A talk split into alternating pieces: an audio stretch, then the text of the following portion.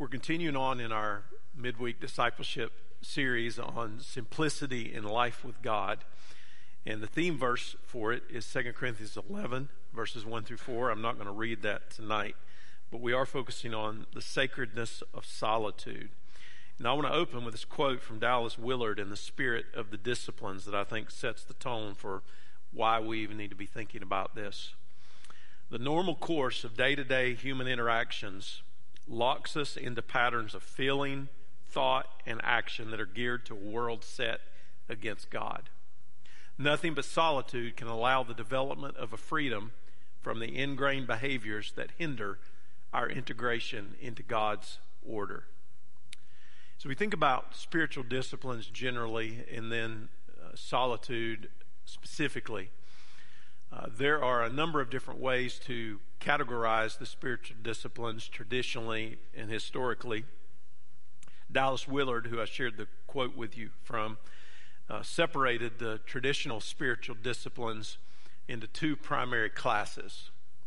He talked about the disciplines of abstinence, meaning uh, solitude, getting quiet, silence, uh, fasting, uh, the absence of food, of course, uh, frugality, limiting ourselves on things that we don't really need, uh, chastity in terms of our moral purity overall, using that term in a more broad sense, and then secrecy and sacrifice. The secrecy part being the way that he categorized it our relationship with God and our dependence on God versus self promotion and uh, trying to get attention from other people and then sacrifice, the willingness to give of ourselves and whatever resources have been entrusted to us. And then the disciplines of engagement are the other ones that he categorized study, worship, celebration, service, prayer, fellowship, confession, and submission. So, depending on whose list you look at when you're thinking about spiritual disciplines, you're typically going to find a number somewhere between 12 and 20. The 12 number limits it more to some of the classic disciplines that you'll see paralleled in a lot of books about spiritual disciplines, and the 20 being a little bit more broad, with others adding things like meditation and confession and journaling and some things that people commonly practice. Austin Phelps wrote in The Still Hour of Communion with God, we may lay it down as an elemental principle of religion that no large growth in holiness was ever gained by one who did not take time to be alone with God. Psalm 46 and verse 10, in the translation I'm going to read from, says, Be still and know that I am God. I'll be exalted among the nations, and I will be exalted in the earth. And then Luke 5 and verse 15 and 16 says, But now even more the report about him went abroad, speaking of Jesus and great crowds gathered to hear him and to be healed of their infirmities. But he would withdraw to desolate places and pray. So we're going to look at the example of Jesus here in just a moment. But I want to begin, first of all, by answering the question what is solitude? Solitude's a word that we don't use very often, but it is one of the traditional spiritual disciplines. It can involve getting away from people in order to spend time with God, whether that's getting away for a weekend or taking a chair into your closet and closing the door so that nobody bothers you and spending time with the Lord. Essentially, it's the biblical practice of withdrawing to privacy to grow closer to God and to clear your mind so it can be filled with the mind of Christ. In one sense, it's also a state of mind and heart. So it's not just a physical location, it is a state of mind, an attitude, a focus that brings us into the presence of God and can ultimately be practiced anywhere. The point of solitude is to grow in your relationship with God. It's not just to make things hard or uh, somehow to be an aesthetic or something, but rather to put yourself before the Lord in humility and believe that you're going to grow because you're near to Him and, and near to His Word. Richard Foster said, In solitude, we are freed from our bondage to people and our inner compulsions. and we are freed to love God and to know compassion for others. Now, one of the pro- reasons, one of the challenges, I should say, that people have difficulty in implementing solitude is that often the discipline of silence goes hand in hand with it. And what solitude does is it draws us away from things that are distracting us from God, and it invites us to withdraw without all of the distracting noise. Some people are perpetually restless. They're restless with their lives. They don't have really clear rhythms because they've always got to be doing something. There's an attitude of a fear of missing out. And one of the major challenges, I think, is because we fear getting alone and really getting quiet because when we do, we're going to be there. And we're going to learn some things about ourselves that we would not learn otherwise. So we can keep our world constantly moving and noisy and activity and things going on, we don't have to deal with it. And there are people that constantly have their television blaring or they've got to have earbuds in listening to something. They're just never really at rest. It's always a restlessness. Now, one of the things I want to warn you about at this point is that solitude is different from isolation or loneliness. Now, these are very different things because isolation and loneliness are the state of being alone. And it wears you down, it breaks you down. In fact, it's a technique to isolate prisoners as a tactic um, and to try to break people to the point that they'll sing the news or do something that people want them to do or otherwise. Solitude is different in that in it, it is the state of being alone with God. And in solitude, you're getting to know the one who created you, who redeemed you, who knows you, and who loves you. There's a classic quote from Dietrich Bonhoeffer. He said, We are silent at the beginning of the day because God should have the first word. And we are silent before going to sleep because the last word also belongs to God.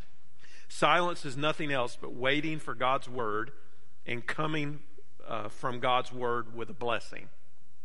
But everybody knows that this is something that needs to be practiced and learned. Now, it's amazing. People will actually pay uh, for solitude. Uh, there are those chambers where people go in and they're uh, submerged in, not submerged, they're actually floating in a highly concentrated salt solution, and there is zero noise. There's one of these things up in Fairmont, I think it is. There's several around the country. And people pay good money, and the reason they pay good money is because they're so overwhelmed by the noise of the world that they want to get somewhere that they can just get quiet for a moment. There's an example at a cafe in Seoul, South Korea called the Green Lab, and people actually pay for time slots to simply sit and do nothing. They, they pay to do nothing. I, I had to read that twice, but, but they do. The Green Lab requires that no one is allowed to speak and all phones are turned off. A large glass window looks out onto a green forest, and diffusers around the cafe release pleasing aromas. And every day, the three time slots that they have are completely booked. What we call uh, zoning out, uh, the Koreans call something else, and they're basically thinking about allowing their minds to be completely blank, which is the opposite of what we're going to talk about this evening, but I want to make this point. A customer in her early 30s said, I've been so tired and I don't even have time to space out. After work, I go home, I have to do housework, and then I have barely 30 minutes to an hour before I need to go to sleep. I spend that time on my phone. So, with a space like this, I can actually focus on taking a break. A business owner reflected, It made space in my brain. I even read a book enjoyed the smell of diffusers, looked at flowers, and wrote poetry. I started getting new ideas one by one, and I felt so refreshed. Now, what we know from our experience with relationships, whether it be relationships with people or our relationship with God, is that it takes time to build relationships. It can't be done in a hurry.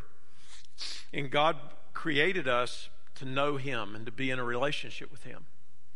And there are multiple examples in the scripture of God meeting with people, whether it be Moses at the burning bush or Moses on Mount Sinai or David communing with God when he's running from his enemies and yet he's finding time to focus in on the Lord, or Elijah, as I'll reference a little bit later, experiencing God's presence in the cave. So that's what solitude is. Solitude is not getting quiet in a way to empty ourselves, but rather to fill ourselves with God and His Word and the power of His Spirit. Now, if you know anything about meditation, there's a parallel here on the meditation part as well. And I'll talk about meditation on another week before I'm done with this series. But meditation, in an Eastern sense, is emptying your mind. And the problem with Eastern meditation there's a lot of problems with Eastern meditation, but one of the main problems with Eastern meditation is that it's emptying your mind, but then your mind can be filled with all sorts of things that are not helpful and are not holy. Christian meditation, biblical meditation, is filling your mind with the mind of Christ, with the truth of God's Word, with the guidance of the Holy Spirit, and it's a fullness rather than an emptiness. And I want you to think tonight about solitude not being an emptiness either, but rather it being a fullness of our relationship with God. Now, what role did solitude play in the life of Jesus?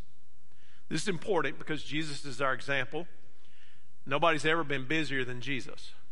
I mean, you think you're busy, and you think you've got people wanting to talk to you, whatever your job is or whatever your responsibilities in life are. Nobody's ever been busier and more in demand than Jesus was in his earthly life. Yet, in the midst of that busyness, he practiced healthy patterns of life that can apply to any period of time and into the modern age as well. And Jesus intentionally prioritized his time with the Father.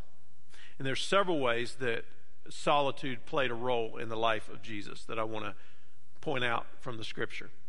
First of all, Jesus practiced solitude in preparation for ministry.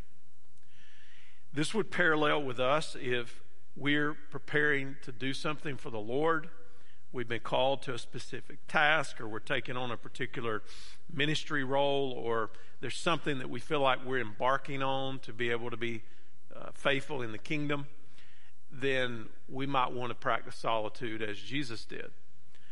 The passage of scripture here is Mark chapter 1, in beginning in verse 9, it says, In those days, Jesus came from Nazareth in Galilee and was baptized in the Jordan by John.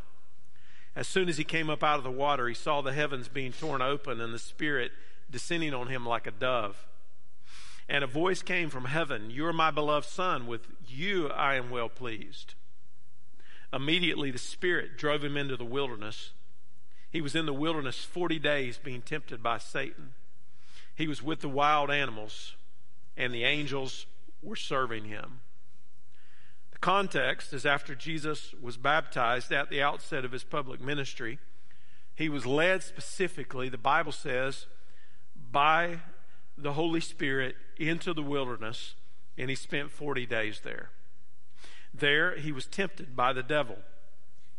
Now, it seems like an unlikely place for the devil to show up.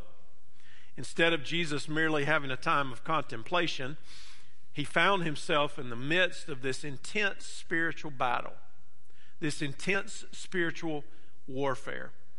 And it was focused on power and pride and presumption.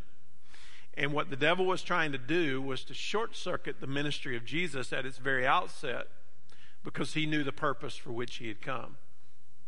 The first temptation concerned the lust of the flesh when he was tempted to turn the stones into bread.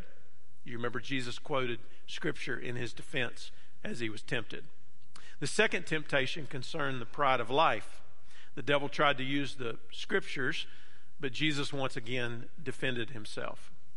The third temptation concerned the lust of the eyes. He was tempted to bypass the cross and prematurely assert his possession of the kingdoms of the world. What did Jesus do? Once again, he appealed to Scripture to overcome the temptation. Now, in a broader statement, the Bible says that Jesus was tempted at every point as we are, yet he was without sin. So his temptations were real. Uh, he experienced them in his humanity and in his deity, yet he was without sin, which in part was what qualified him to be able to die as a sacrifice for our sins. Jesus also practiced solitude in his regular devotion. So it wasn't just in preparation for a big time of ministry, but it was in his devotion and his communion with the Father. Mark 1 and verse 35 says, Very early in the morning, while it was still dark, he got up, went out, and made his way to a deserted place, and there he was praying. Leading up to that, Jesus had taught in the synagogue at Capernaum. He had healed a demon possessed man who interrupted his teaching. He had healed Simon Peter's mother in law from a fever. He administered to as many people as could make their way to him. And yet, he still found time to commune with the Father. Now, there's not a law or rule that says that our time with God on a regular rotation has to be in the morning. But I find that it's a lot like physical exercise. The later I wait in the day, the harder it is to get it done. Spiritually, in your walk with God, if you start your day on the right note, even if you spend time later on when you have more time, but yet you have a time in the morning where you're starting your day with God, it's going to set the tone for everything else. And Jesus is an example of that. Time with God is the key to spiritual growth. Now, if you don't have anything else to take away tonight, this is your takeaway. Time with God is the key to spiritual growth. If you are not spending time with God in prayer and in the Word, you're not going to grow. Just that simple. But if you're spending time with God in prayer and in the Word, you will grow because the Holy Spirit will shape you, the Word will guide you, and God will make you to be more like Jesus. So Jesus found a regular time to be alone with the Father.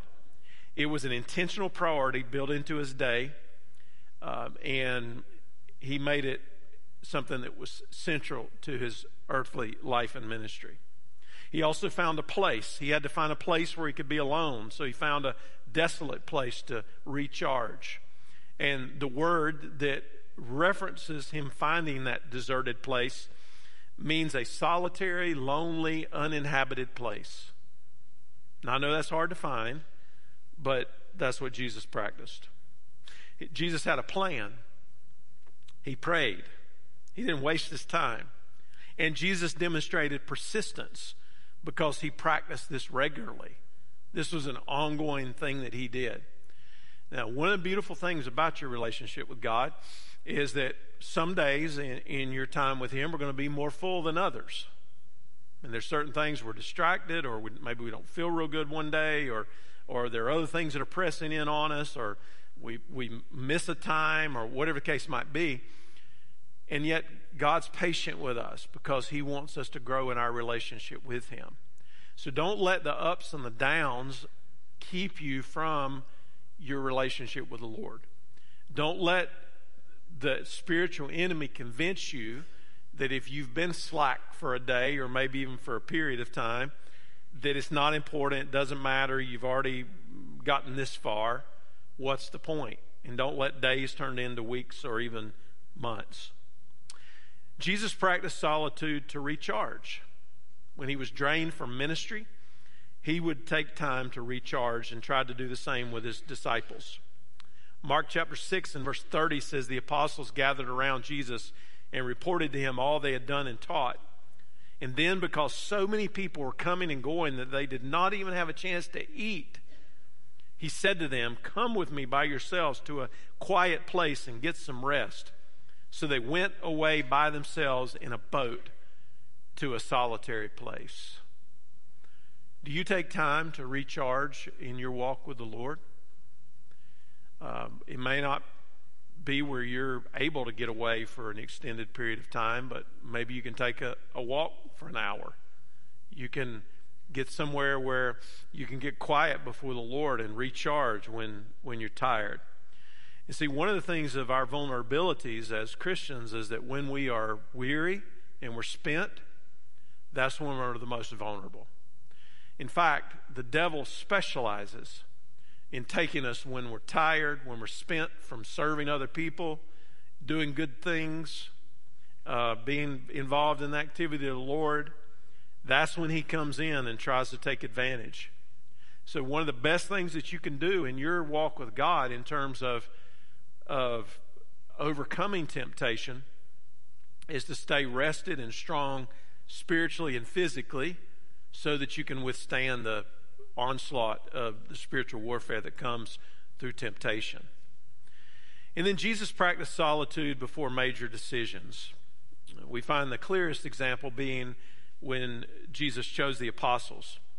How many would there be? How should he prepare them? in Luke chapter 6 and verse 12 and 13 says, One day soon afterward, Jesus went up on a mountain to pray, and he prayed to God all night. And at daybreak, he called together all of his disciples and chose 12 of them to be apostles. I would remind you, within that 12 was Judas. And Jesus knew full well uh, what was coming. For us, we often make decisions and then present them to God and ask God to bless the decisions.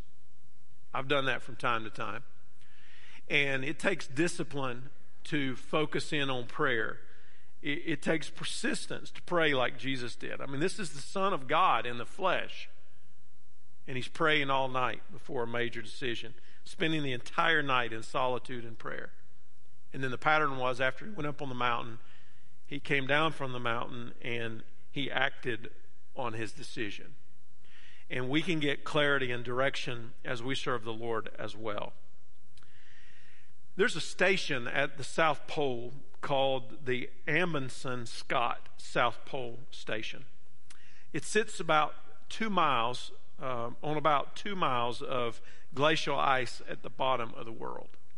It's said to be one of the remotest places on the planet, more than 800 miles from the nearest human beings a small group of 50 to 150 people gather there to support scientific research that's done by the United States Antarctic Program.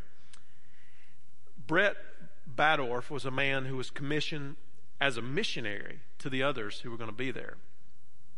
He expected to find that the silence and the solitude of the South Pole, which was a totally different experience, would rattle his connection with Christ. He was very concerned about what it was going to be like. Instead, he discovered what he now calls the blessings of solitude. And here's what he said I should have known better. Christ frequently withdrew to desolate places like the desert, often at night. So while our environment elicits plenty of side effects and moments of tension over time, Christians, especially here, have leaned into rather than away from solitude. None of the Christians here feel called to spend the rest of their lives in the desert. Antarctica is uh, technically a desert with little precipitation. He said, but it's impossible to deny the benefits of a season set apart. If anything, it would help to remove a few more of the amenities here, at least if a goal of coming here were fostering spiritual growth. In the modern non Antarctic world, it can be difficult to find places to be alone. And we are surrounded by real and virtual community through good portions of our days. When we do need to set apart moments of meditation with God, knowing how to handle stillness can be almost as challenging as finding it. I want to spend the balance of the time that I have on this question What spiritual fruit should we expect through solitude? We've considered now the definition of solitude, what it is and what it isn't. We've thought about how solitude was practiced in the life and the ministry of Jesus and how we might learn from that in our own practice. And now we'll consider what spiritual fruit we should expect through solitude. First is that solitude helps us overcome the distractions of life. Psalm 86 and verse 11 says, Teach me your way, Lord, that I may rely on your faithfulness. Give me an undivided heart that I may fear your name. Blaise Pascal, who lived in the 17th century, said, all of humanity's problems stem from man's inability to sit quietly in a room alone. There's a lot of truth to that, maybe a little bit of humor as well. But we live in what has been referred to as the age of distraction. Life in modernity is a continual experience of distractions. And when so many things vie for our attention, the ability to maintain focus is compromised. In some ways, I think the 21st century has, has broken our brains and limited our attention spans because of the massive distractions that we encounter. But the reality is, this is not a new problem. Just 15 years ago, the then CEO of Google said, Every two days, we create as much information as we did from the dawn of civilization until 2003. Now, I want you to put that into perspective. This was 15 years ago, and he's saying every two days, our culture creates as much information, our world creates as much information as did all of history leading up to 2003. He said, I spend most of my time assuming that the world is not ready for the technology revolution that will be happening soon. That's somewhat prophetic. He said, and what he said is true because we're now living in the middle of it.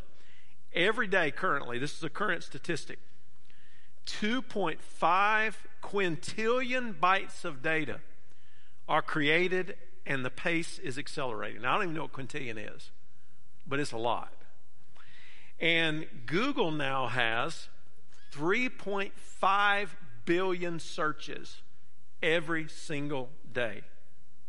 Every minute of the day, users watch 4,146,600 YouTube videos. Every minute. Every minute, 16 million text messages are sent. 5 billion photos are taken each day. And just to think, my generation was happy to have a few pictures that somebody thought enough to print out and maybe put in an album somewhere. This is actually, though, not just a characteristic of our age. The Roman philosopher Seneca was worried about the same thing. He was worried about technologies degrading our ability to function. Here's what he said He complained in the first century that the multitude of books is a distraction. By the 12th century, the Chinese philosopher Zhu Xi commented on the distraction of print. Here's what he said The reason people today read sloppily is that there are a great many printed texts. And then in the 14th century, the Italian poet Petrarch said, Believe me, this is not nourishing the mind with literature, but killing and burying it with the weight of things. So the 21st century has raised anxieties about all of these things and, the volume of what we're encountering. There's an article entitled, Is Google Making Us Stupid? Have smartphones ruined a generation? Your attention didn't collapse, it was stolen. So people are concerned about this, but maybe they don't know what to do about it or how to respond to it, especially if they're not Christians. Well, Psalm 86 is classified as a psalm of lament. A lament psalm uh, expresses the individual pain of a person in their present condition and seeks deliverance from God. The psalmist prayed, Give me an undivided heart. There's a simple confidence that God's going to bring it about. One translation of this, give me an undivided heart, is unite my heart to fear your name. Another is make my heart focused only on honoring your name. Or put me together, one heart and mind, then undivided, I'll worship in joyful fear. Or finally, grant me purity of heart so that I may honor you. The word undivided means separated or broken into parts. It's not mixed with other feelings or with other attention. Throughout the history of Israel, they were prone to hearts that wondered. Is there a, more clear reason why God told them in Deuteronomy 6 and verse 5 that they were to love the Lord their God with all their heart, with all their soul, with all their strength. Jesus repeated that in the first and greatest commandment. And then we're to love our neighbor as ourselves. Time and again, Israel fell short. And God would call them back. He would give them His grace and mercy and call them back to Himself. But you know, He also promised that He would give a new heart. That's the promise of the gospel. That's the hope of the new covenant in Jesus. So for us, the miracle of an undivided heart occurs at salvation when a transformation takes place. And we're empowered by God to follow him. So David's desire to unite his heart in fear of God is similar to what Paul wrote in 1 Corinthians 7 and verse 35. Live in a right way in undivided devotion to the Lord. You remember the story that Jesus told in Matthew chapter 13 of a man who went out to sow seed? It's a parable, but it parallels some of this. Some of the seed fell on the path, some on the stony ground, some on uh, the, in the midst of the thorns, and then some on the good ground. Jesus explained that the four responses represented uh, the responses to the message of the kingdom of God. And let's focus for a moment on the seed among the thorns. Other seed fell among the thorns, and it says it grew up and choked the plants. And then we get the explanation in verse 22. The one who received the seed that fell among the thorns is the man who hears the word, but listen to this the worries of this life and the deceitfulness of wealth choke it, making it unfruitful. That's what happens to all too many people is that the worries of this life and the deceitfulness of wealth choke out the seed that is supposed to be growing in our lives. And what we need is we need we need a vertical vision. We need the antidote for the preoccupation that we have with horizontal thoughts of life in this world that drag us down. And we need this vertical vision. So, in other words, instead of focusing on our problems and on our distractions, we need to be focusing on the problem solver and the one who is guiding us in all things. And instead of looking horizontally all the time, in a sense, at what we can see on the earthly plane, we are making an intentional choice to set the eyes of our hearts vertically, looking at heavenly things. And these things are eternal and forever. An undivided heart has a single focus it's a heart that beats for the glory of God. So solitude helps us overcome the distractions of life. But the second fruit is that solitude helps us recognize our limitations. We look now at Job chapter 14 and verse 5 and 6. Since a person's days are determined and the number of his months depends on you, and since you have set limits he cannot pass, Look away from him and let him rest so that he can enjoy his day like a hired worker. Here's Job. You know the backstory. I won't spend time right now on retelling the whole backstory. But Job spoke of the frailty of people in general, and he considers the brevity of life. And he speculates on what will happen after this life. Now, we don't know how long specifically that Job lived, but what we do know is that life is short and our days are determined by God. Life is bookended with time limits that we cannot go beyond. It's inevitable. Psalm 39 and verse 4 says, Lord, make me to know my end and what is the extent of my days. Let me know how transient I am. Or Psalm 90 and verse 2 says, Teach us to realize the brevity of life so that we may grow in wisdom. Brevity means shortness of time, and eternity means unending time. Someone assigned an acrostic to this with the word time. T being time, I being impacts, M being my, and then E being eternity. Time impacts my eternity. Or we might think it about another way. You've heard people say before that you're not really ready to live until you're you're not really, really ready to die until you learn how to live. And there's some truth to that because if, if our focus is not in the right place, we're not prepared for what's going to come. James Smith wrote in What is Life? He said, Our life is the bud of being. The flower will not open on this side of the grave. Our life is the youth of existence. We shall not be full grown in this world. Our life is the seed time of eternity. What is sown now will be reaped in an eternal, changeless state. Our life is the introduction to immortality. Now, even if we make it a hundred years, and most of us simply won't, we have an expiration date on this earth and an appointment with God. Some will die young, some will die old, some will die very old. But ultimately, that's not going to be up to us. And when we get alone with God and we realize the truth of His Word, then we can recognize our limitations. And when we recognize our limitations, it's not a frustrating recognition of our limitations, but it's an opening of our eyes to the reality of all that Jesus is preparing for us. There's a big difference because the world sees things as hopeless.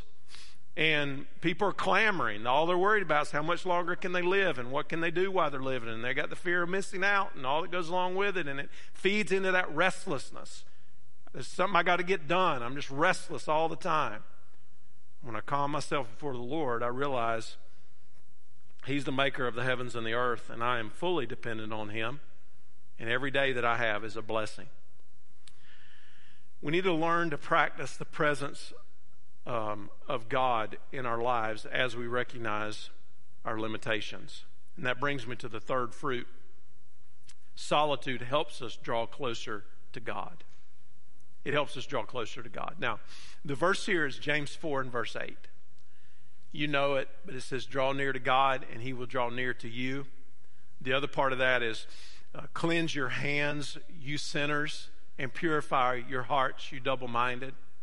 So it's not by accident that drawing near to God and purifying our hearts and cleansing our hands goes hand, goes hand in hand, so to speak, because who may ascend the hill of the Lord? Psalm 24. He who has clean hands and a pure heart. So if we're going to spend time in solitude and purpose, purposefully seek after God and know Him, then in essence, we got to get closer to God. That's what James is saying.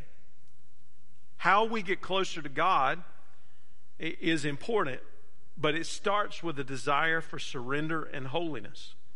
And we learn to practice the presence of God. There was a man named Brother Lawrence who lived in the 17th century.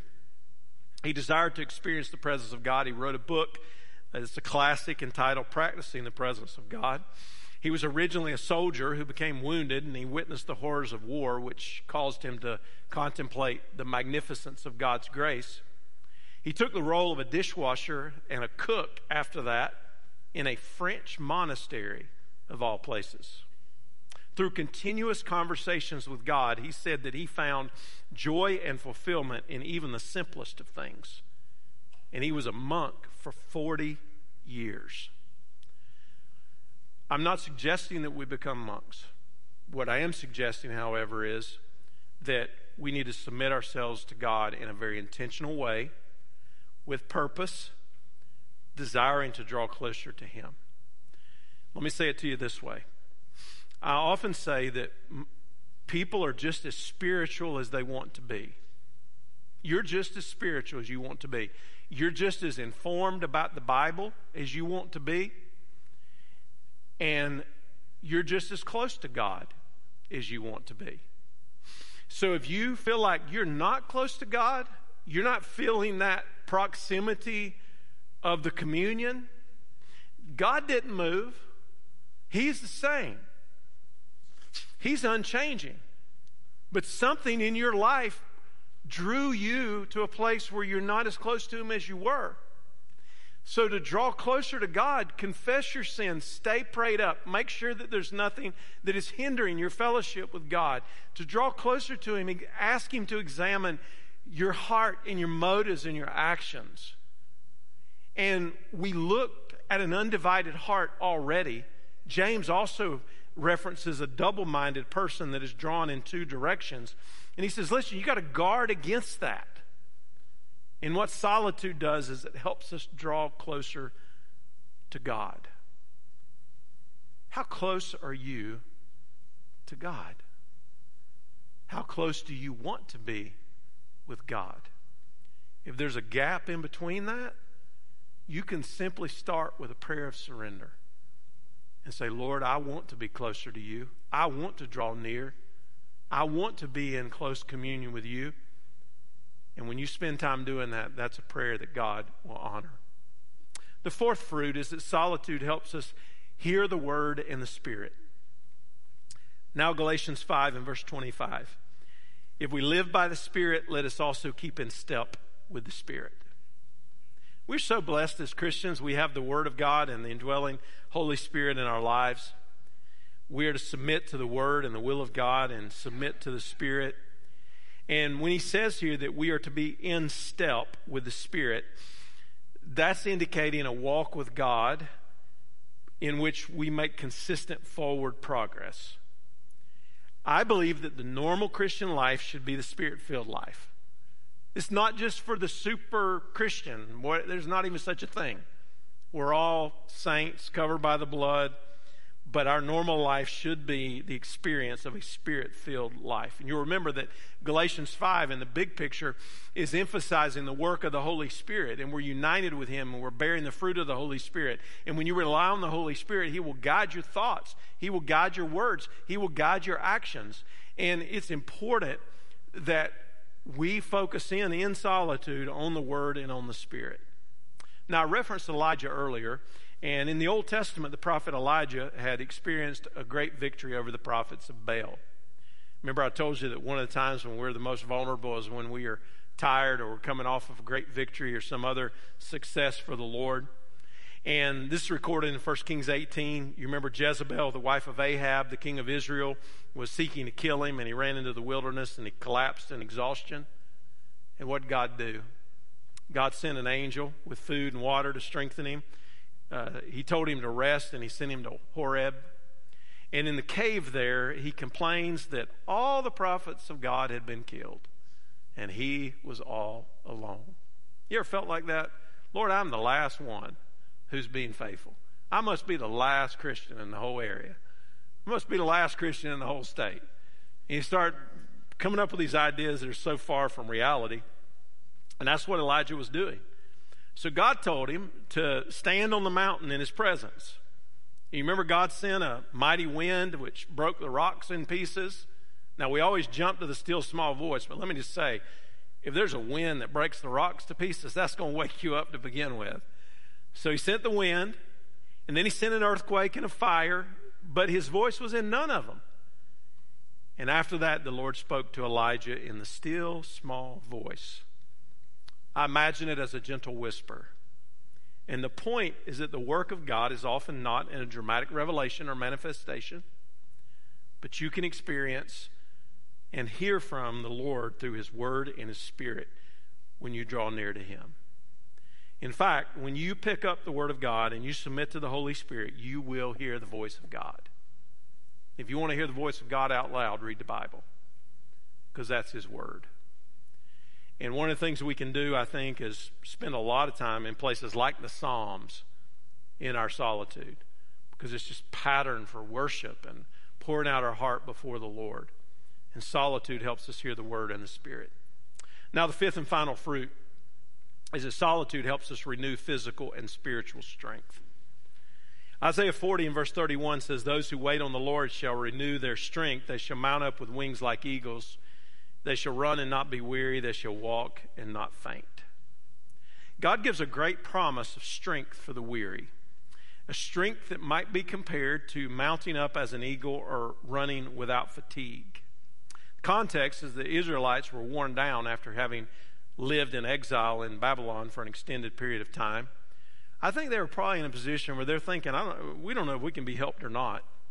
And Isaiah uses a coupling of words here, a pair of words in faith and weary. And he uses it three times from verse 27 to 31. They were weak in body and in spirit.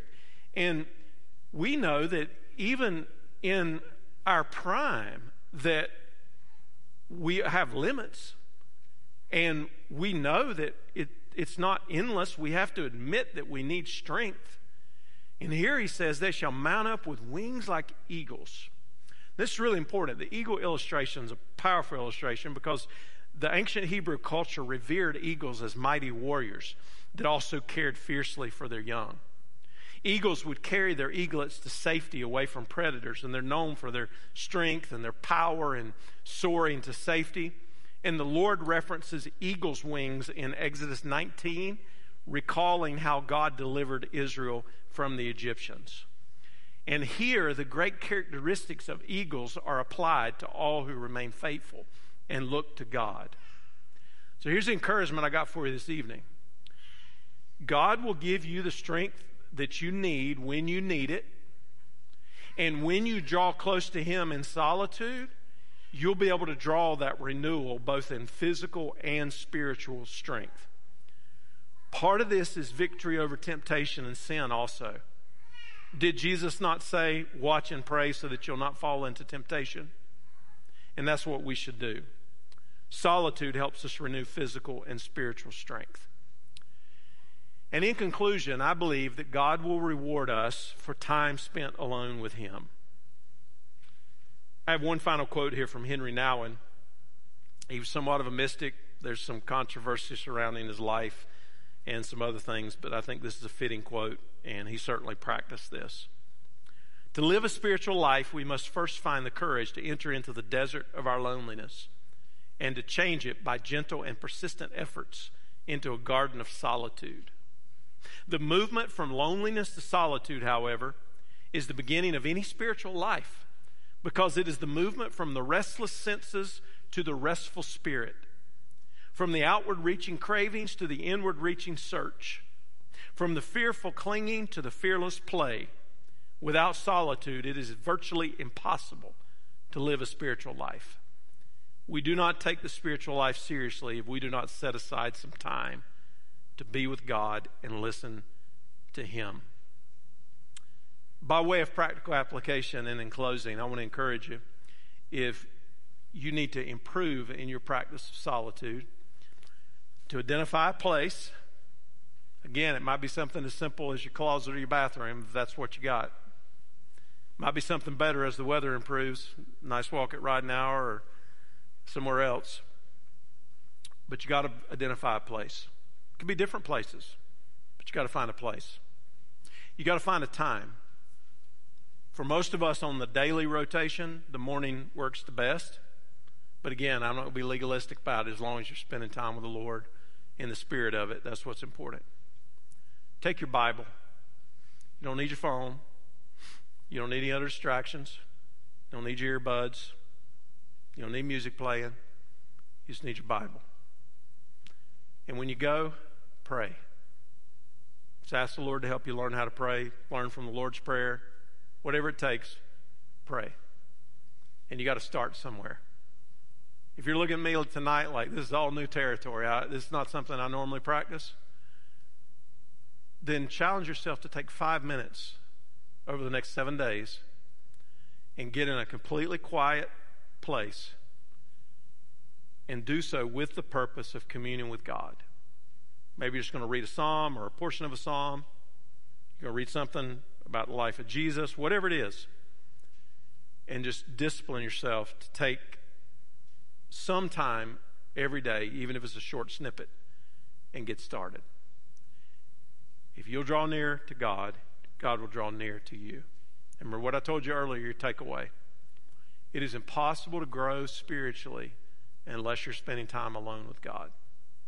It's not going